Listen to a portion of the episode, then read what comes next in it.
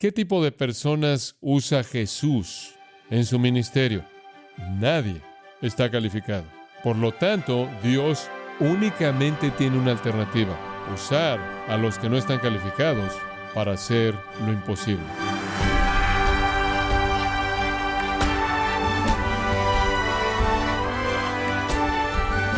Le damos la bienvenida y le damos gracias por acompañarnos en esta edición de su programa Gracias a vosotros con el pastor John MacArthur. Felipe, quien era uno de los doce discípulos, es recordado por la autenticidad de su fe al no solo reconocer y aceptar al instante al Mesías, sino que también porque rápidamente comenzó a servir a Cristo hablándoles a otros de él. Pero estimado oyente, ¿se puede ver usted reflejado en la vida de Felipe, humilde discípulo? Bueno, hoy el pastor John MacArthur, en la voz del pastor Luis Contreras, nos enseñará más cerca de la vida de Felipe con el propósito de animarnos a servir fielmente a Cristo en la serie Los hombres del Maestro, en gracia a vosotros. Estamos viendo hoy Mateo 10 y particularmente los versículos 2 al 4, los cuales nos dan los nombres de los discípulos, los doce apóstoles. Y hoy quiero que concentremos nuestro pensamiento en una pregunta muy elemental. ¿Qué tipo de personas usa Dios para sus propósitos? ¿Qué tipo de hombres escogió Jesús? Cuando pensamos en los doce apóstoles, tendemos a pensar en santos de vitral, personas sin fallas, personas que han sido canonizadas, personas que no manifiestan ninguna de las fallas de la humanidad que nos rodean. Y si hacemos eso, estamos equivocados, porque son personas igual que nosotros, llamados de manera especial, transformados de manera especial, preparados de manera especial, enviados de manera especial por Cristo, pero personas iguales a nosotros. Ahora vivimos en una sociedad muy consciente de los requisitos, de las calificaciones. Hay calificaciones para casi todo. De hecho, conforme estaba volando a Boston, estaba leyendo el periódico Los Angeles Times y pensé, usted sabe, Sería interesante simplemente leer la sección de clasificados de oportunidades de trabajo y ver si puedo refrescar mi mente acerca de lo que se necesita para lo que el mundo demanda. Y entonces leí la sección entera de clasificados, todos los trabajos que estaban ofreciéndose. Y algunos de ellos fueron fascinantes en términos de requisitos. Por ejemplo, uno decía, se busca redactor. Debe ser automotivado, tener la capacidad de trabajar bajo presión, dispuesto a viajar, egresado de periodismo, una experiencia mínima de tres años, 50 palabras por minuto al mecanografiar, debe tener su propio medio de transporte. No dijo ni una palabra si podía escribir o deletrear. Otro dijo, se busca, chef. Debe tener la capacidad de preparar todos los alimentos especiales japoneses y debe tener la capacidad de preparar galletas francesas. Y debe haber tenido un mínimo de experiencia de dos años en ambos. Otro que pensé que era interesante dijo, se busca consultor de impuestos experimentado y contador en un despacho en la ciudad Century que está creciendo rápidamente el solicitante debe estar familiarizado con los impuestos de patrimonios y poder llevar a cabo investigación de impuestos, un mínimo de dos años de experiencia con impuestos y un certificado como contador público son necesarios. La capacidad de jugar softball no es requerida, pero sería útil. Y simplemente siguió así, página tras página tras página. Todos estos requisitos todas estas calificaciones. Nuestra sociedad ha establecido estándares para todo y para todo el mundo. La vida está hecha de calificar. Cada vez que usted quiere comprar una casa, usted tiene que calificar. Y cuando usted quiere comprar un auto, necesita calificar. Y cuando usted quiere obtener una tarjeta de crédito, necesita calificar. Y cuando usted quiere solicitar un trabajo, tiene que calificar. Y cuando usted quiere entrar en un área de carrera, usted tiene que calificar. Cuando usted quiere meterse en una escuela, tiene que calificar. Cuando usted quiere ser preparado para algo, tiene que calificar. Cuando usted quiere unirse a un equipo, tiene que calificar. Parece que todo lo que tiene que hacer demanda calificar. Alguien establece estándares que usted tiene que cumplir. La sociedad ha determinado que va a usar a personas calificadas. Ahora, ¿qué calificaciones tiene Dios? ¿Qué requiere Dios de aquellos que le sirven? De aquellos que son llamados a ser sus discípulos, sus apóstoles. ¿Qué tipo de personas usa Jesús en su ministerio? ¿Qué tipo de personas se necesitan para extender su reino eterno? ¿Está listo para esto? Francamente, nadie está calificado. Nadie. Por lo tanto, Dios únicamente tiene una alternativa. Usar a los que no están calificados para hacer lo imposible. Así es esencialmente como Dios opera. Él toma los no calificados. ¿Lo hace sentir usted mejor? A mí sí. Dios usa gente no calificada. Se mueve en su vida con la gracia salvadora santificadora y Él mismo los transforma para que sean útiles. Yo sé que usted probablemente es como yo, usted se desanima por sus propias fallas, yo sí. Y con frecuencia me pregunto cómo es que Dios puede usarme a mí y por qué Dios no usa a alguien más. Y si ya acabó de usarme a mí, y cuando me meto en ese tipo de cuestionamientos, si Dios me puede usar, simplemente regreso a la Biblia para ver a la gente a la que Él usó ahí. Porque francamente son realmente personas dignas de lástima. Digo, estuvo Noé, quien se embriagó y se condujo de una manera impropia. Estuvo Abraham, quien dudó de Dios, mintió acerca de su esposa y después cometió adulterio. Y después estuvo Isaac, quien aprendió a cómo pecar de su padre, hizo lo mismo con su esposa Rebeca y le mintió a Abimelech.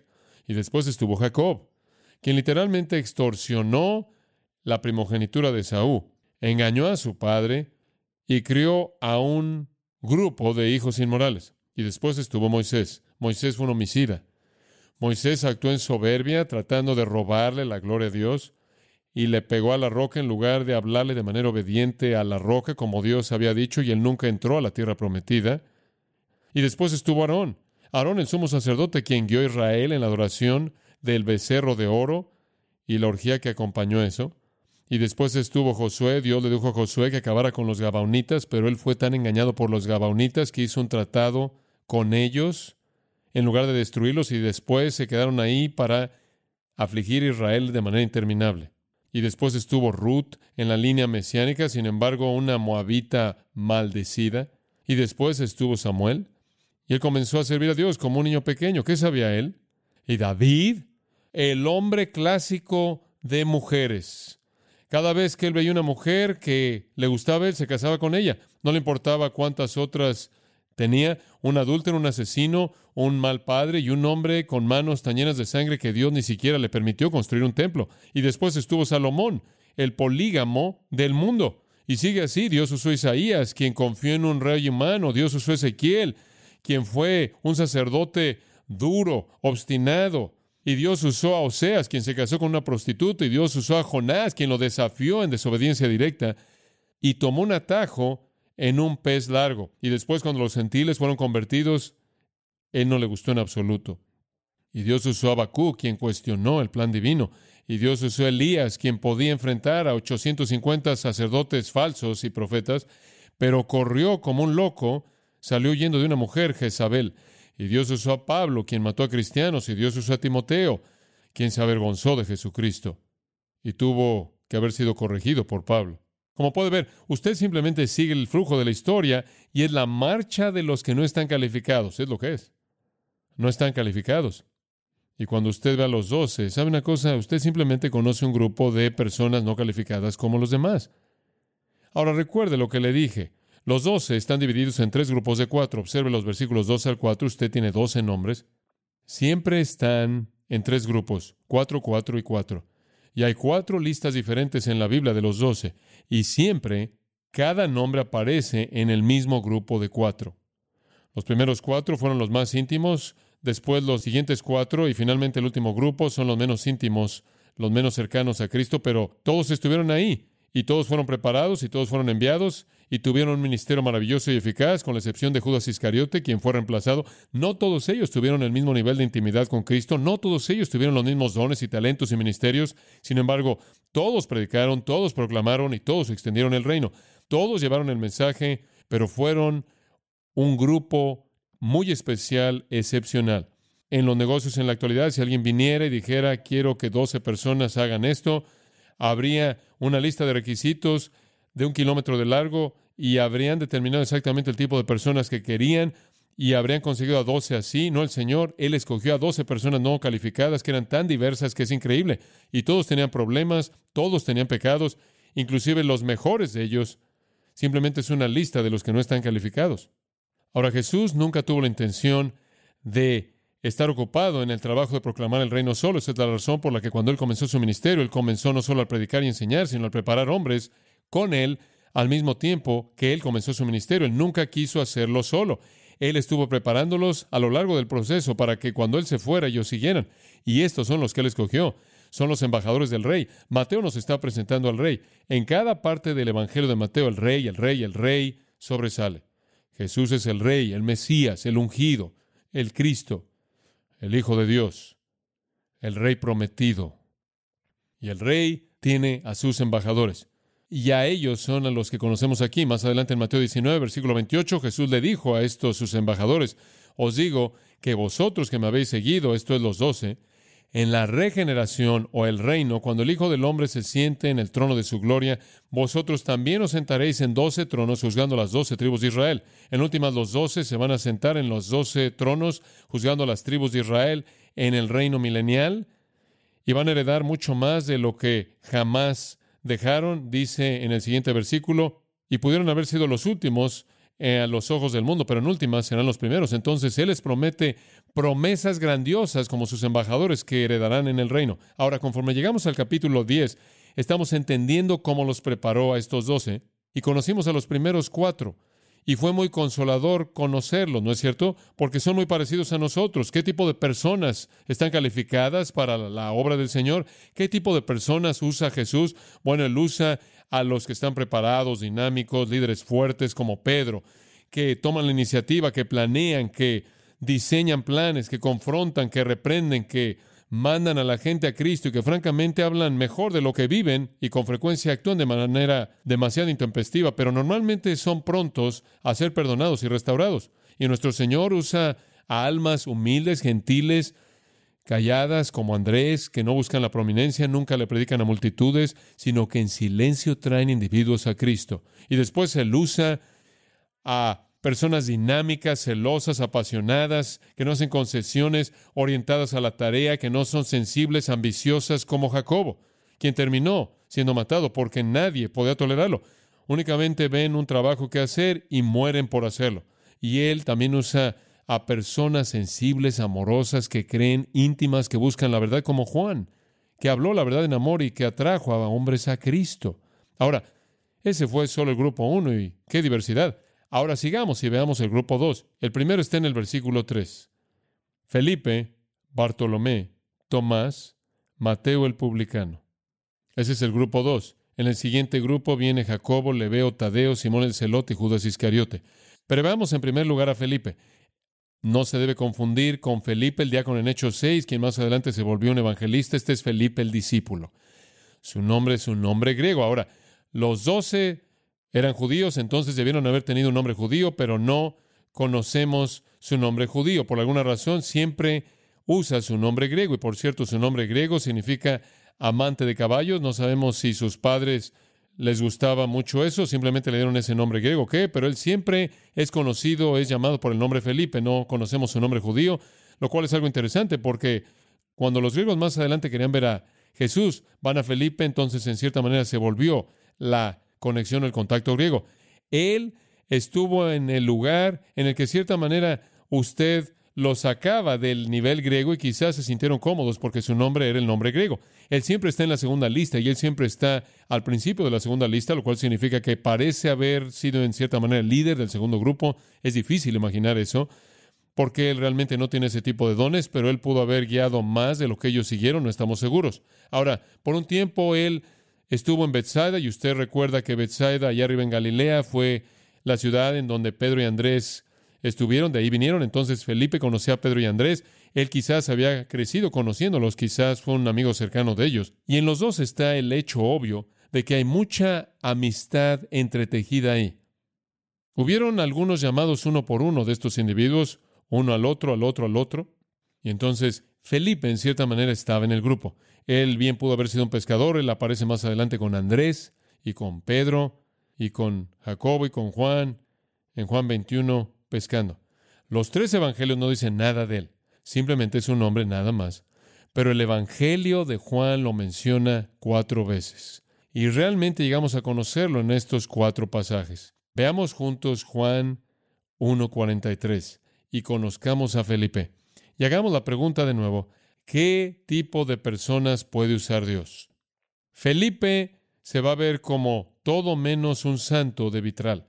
Versículo 43. Al día siguiente, y eso significa el día después de que Pedro y Andrés tuvieron un encuentro con Cristo, el día después del momento en que Juan el Bautista apuntó a Cristo y dijo, he aquí el Cordero de Dios, y Pedro y Andrés lo siguieron, el día después de eso, Jesús salió a Galilea y encontró a Felipe y le dijo, sígueme.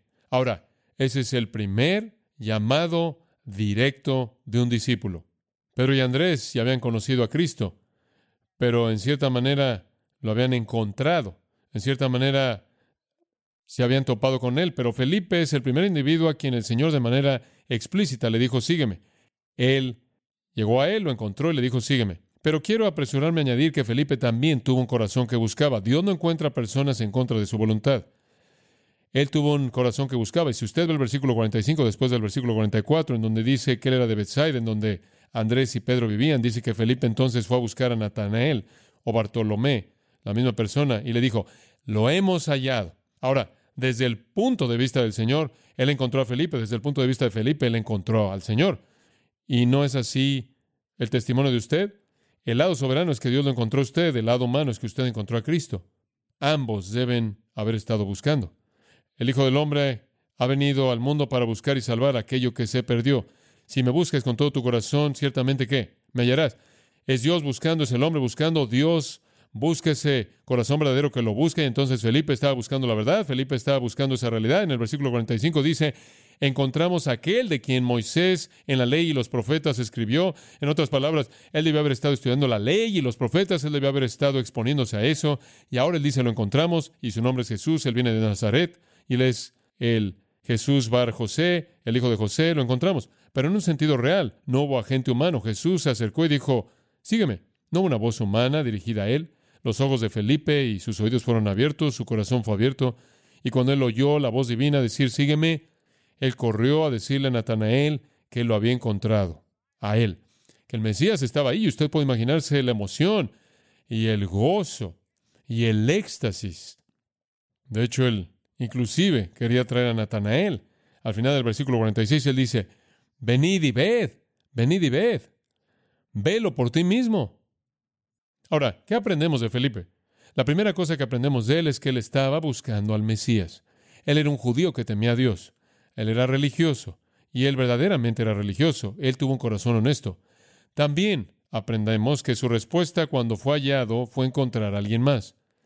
Y estoy convencido de que la fuente más grande para el evangelismo es la amistad. Creo que la amistad provee la tierra más fértil para el evangelismo, ¿no lo cree?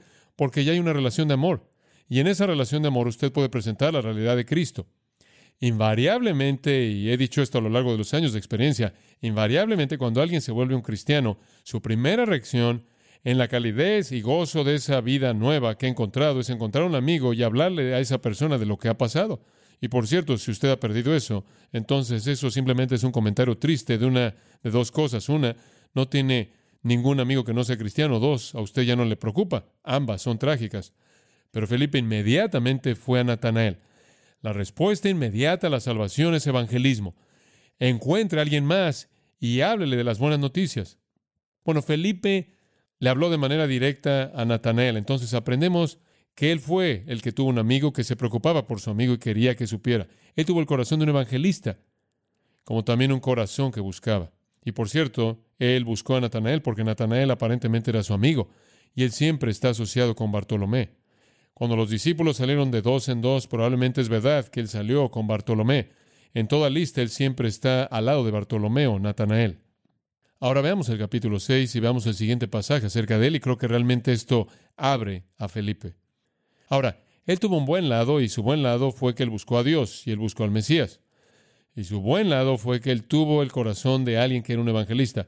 Pero ahora vamos a descubrir lo que en cierta manera no lo califica.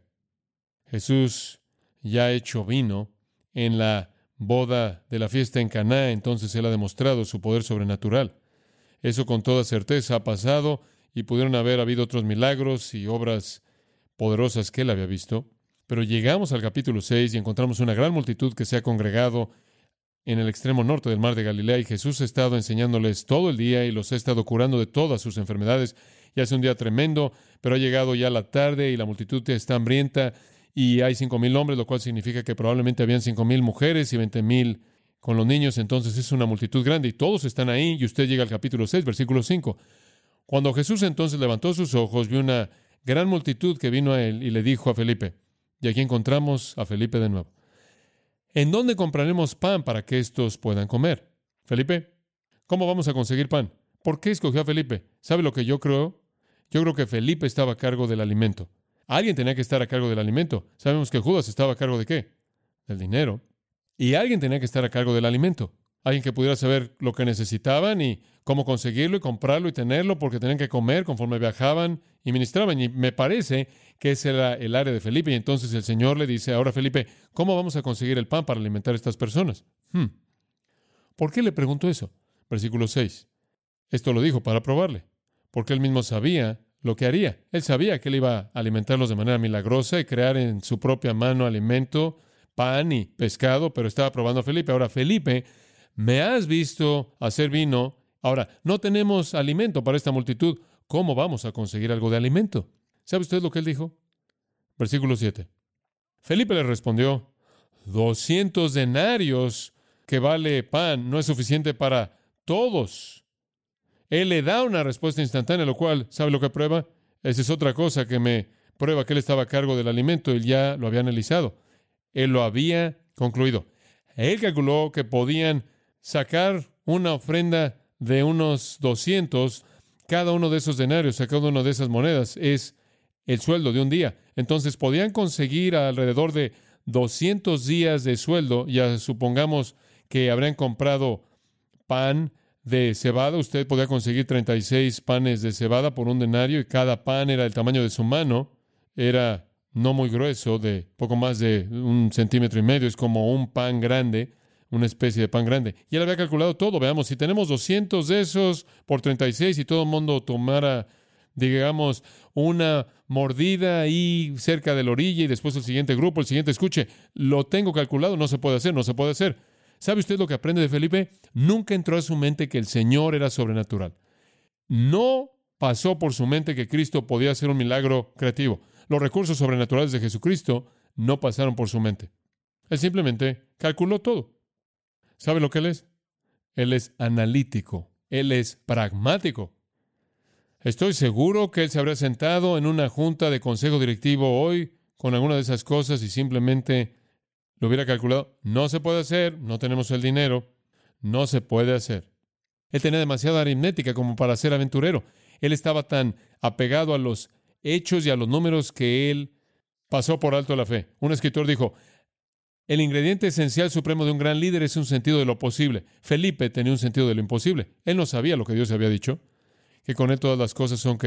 Posibles. Cristo estaba tratando de enseñarle acerca de la fe. Y él era una persona que no estaba aprendiendo la lección densa en su mente. ¿Sabe usted lo que él debe haber dicho? Señor, tú hiciste vino en Caná. Tú alimentaste a tus hijos en el desierto con maná. haz lo que quieras. Tú tienes esta multitud aquí, aliméntala. Y sabe una cosa, él había estado sanando todo el día. Todo el día Felipe había visto una demostración de poder sobrenatural. El Señor había acabado con toda la enfermedad posible en esa multitud. Y Felipe dice, no puede ser hecho, hombre.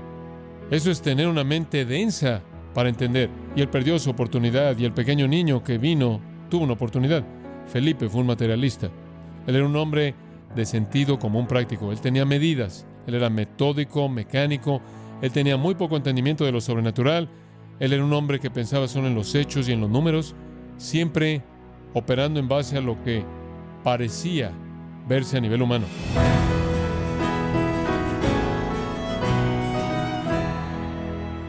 John MacArthur nos ha mostrado el perfil de Felipe, un hombre cuya historia revela cómo el Señor puede hacer grandes cosas con quienes lo siguen a pesar de sus defectos y debilidades. Estamos en la serie Los hombres del Maestro, aquí en gracia a vosotros.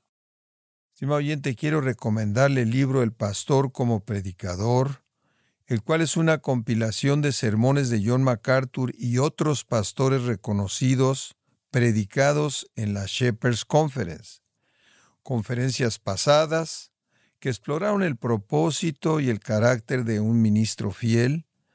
Adquiéralo en la página de gracia.org o en su librería cristiana más cercana. Y le recuerdo también que puede descargar todos los sermones de esta serie Los hombres del Maestro, así como todos aquellos que he escuchado en días, semanas o meses anteriores, animándole a leer artículos relevantes en nuestra sección de blogs, ambos en gracia.org. Si tiene alguna pregunta o desea conocer más de nuestro ministerio, como son todos los libros del pastor John MacArthur en español, o los sermones en CD que también usted puede adquirir, escríbanos y por favor mencione la estación de radio por medio de la cual usted nos escucha en gracia a vosotros. Es importante conocer no solo el país y ciudad de donde usted nos escucha, sino también la radio. Para quienes contactan nuestro ministerio por primera vez, pueden solicitar una copia del mensaje de promoción sin costo alguno, un mensaje por oyente únicamente. Si usted vive en los Estados Unidos o Puerto Rico, escríbanos a Gracia Vosotros, P.O. Box 4000, Panorama City, California 91412. O puede escribirnos a través del siguiente correo electrónico radio arroba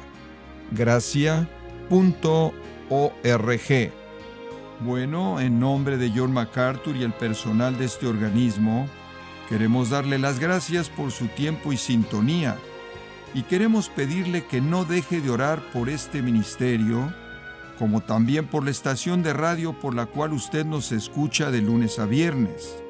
Este es su amigo Miguel Contreras, invitándole a sintonizar nuestra próxima edición para que juntos continuemos desatando la verdad de Dios un versículo a la vez no se lo pierda, aquí en Gracia a Vosotros.